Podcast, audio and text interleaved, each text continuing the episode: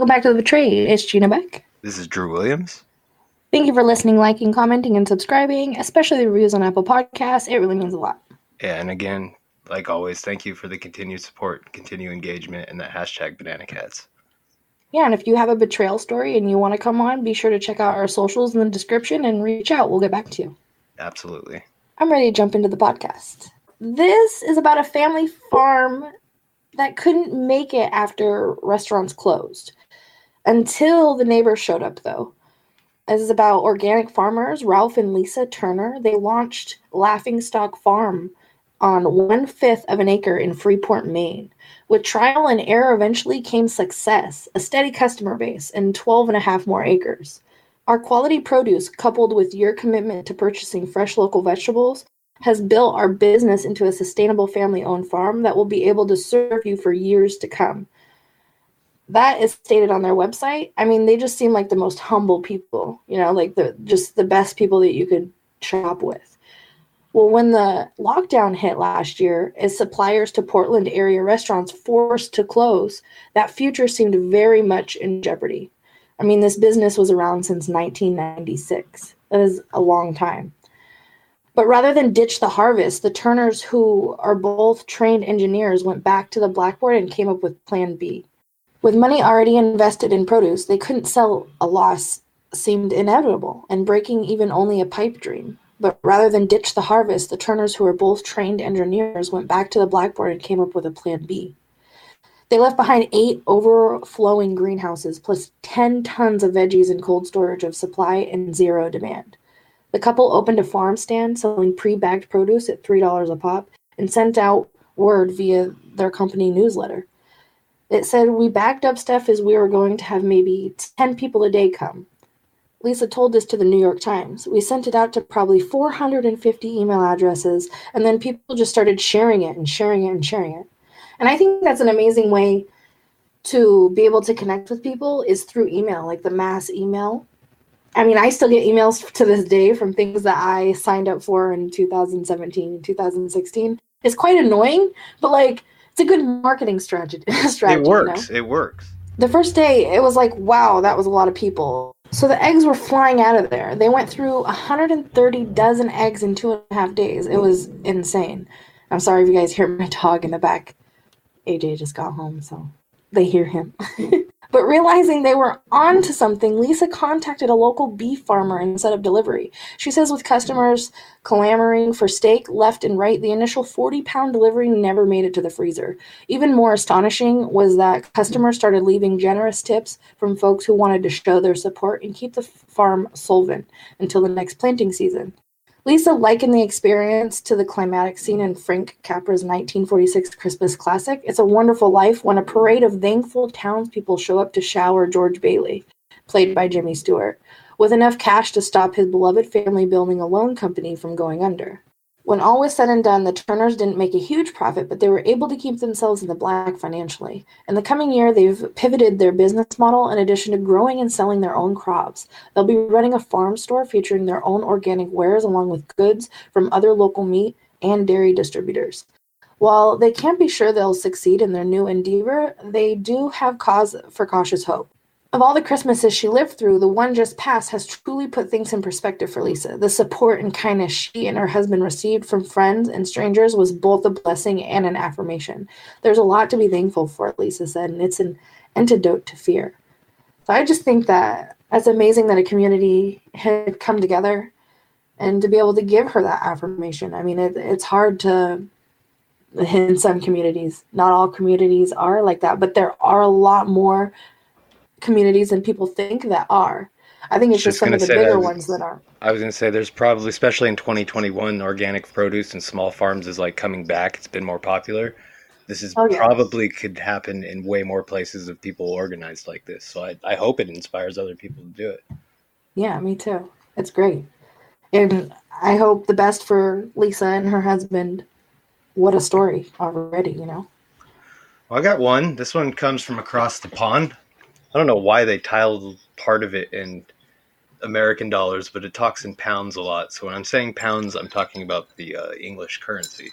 Hero Plumber has helped 10,000 vulnerable families fix heating and plumbing for free during lockdown. A kind-hearted, kind-hearted plumber has spent $77,000 during the lockdown helping thousands of vulnerable families fix their heating and plumbing for free. In 2017, James Anderson was called to a home for a second opinion and caught a heating company who attempted to con an elderly and disabled man out of 5,500 pounds. Disgusted and disheartened by this, he founded DEPHER, Disabled and Elderly Plumbing and Heating Emergency Response, and has since helped 10,000 families. The 53 year old pledged to help disabled and elderly people with their plumbing and heating, whatever the cost. But he has since branched out during the lockdown to provide food parcels, PPE, and even paying bills for people. A father of six children, Anderson says he spent roughly 57,000 pounds during the lockdown alone, but he added it was worth every penny if kept if it kept people alive and warm. If you've got disabilities, issues, and sometimes these things can come become too difficult to overcome, and we want to make sure that they're taken care of. Care of. The tradesmen from Burnley, Lancashire, we've all got a social responsibility to each other, and we need to be there for each other. James currently works with plumbers based in Lancashire, Manchester, Leeds, Nottingham, and parts of Scotland, and hopes to eventually cover the whole of the UK. And has a Go a GoFundMe page, which we'll link in the description, to accept donations. He says the reaction from people has been humbling and emotional for me. Between Christmas Day and New Year's alone, he and a local team of three volunteers, three apprentices, and four engineers took on 93 jobs for free. I work seven days a week, 70 hours a week, and I haven't taken a single day off, and I'll have enough rest when I'm dead. I like that.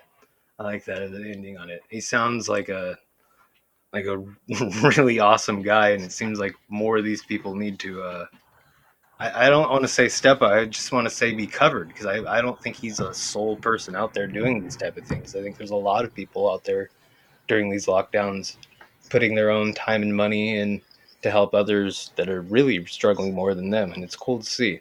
All right, just today I was scrolling through my feed and I saw in my area uh, a woman had opened like a food and clothing shelter just out of her own free will and her she just she got everything herself and gathered everything herself and it, it's really cool to see someone just go out of their way to do something like that to go out of their way and do something like that you know yeah and excuse me if you guys can hear the uh the i live by a fire department so they just took off at 8 p.m. at night too, so it's still active on a Friday, you know. But yeah, no, it's really cool, and I'm sure if you guys look around, especially probably on places like Facebook and stuff like that, there's probably more people doing that and organizing. You just got to kind of pay attention to it. If you're looking to donate to those type of things, probably go into your like local neighborhood watch pages and stuff like that. You might be able to reach out and find people locally that way. Yeah, for sure take care of your community. Well, Drew and I wanted to end this by just like talking to you guys and letting you guys know some things. Uh, we would like to apologize for how we've been treading lightly lately in our episodes, and I'm sure y'all are aware we have a very s- smart like supporters that support this platform. So I just know that you guys have noticed, and we apologize and we thank you for the patience and everything that's going on on all social media platforms. It's you got to be careful. You got to be very careful. So we're just doing that. We're being very careful. But we noticed that Apple Podcasts and Spotify have left some of our episodes up that have been deleted on here. So if you guys want to hear deleted episodes and if you guys want more raw episodes, you can find them on Apple Podcasts and Spotify. And if you guys really do want more raw episodes, let us know in the comments and we'll be sure to start doing that for you guys.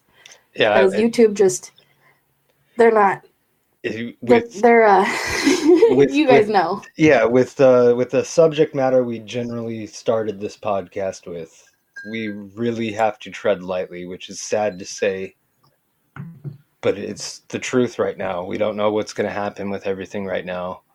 But if you if you guys really do want some more of that raw, which I enjoy producing a lot more, um, leave comments because we really not that hard for us to get together and make time to do it. It's just is are people going to listen? So if, if you guys are, I would love to see the comments and see if you guys got input and things like that. And like she said, we're sorry that things went from being right in your face, no, not afraid to talk about it, to where we are now right now. But I think if you look across the platform, completely everybody is.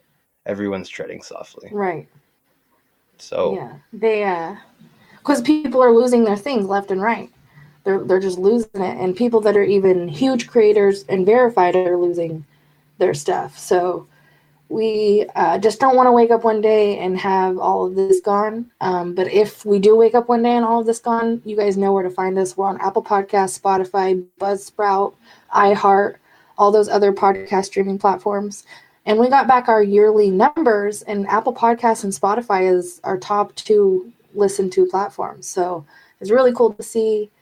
And we thank you guys so much for being a part of this, especially you guys on the other platforms I didn't even know had that many listeners. You guys are awesome. Yeah, Thank the. Stitcher and iHeart Radio listeners, like, I'm sorry we've never said a single thing to you guys, but thank you guys here because it's there's a, there's a lot of you, and uh, apparently there's a lot of you that listen in Atlanta, Georgia, which I thought was just kind of strange, just because me and Gina don't have much of you know any roots in Atlanta, Georgia, but.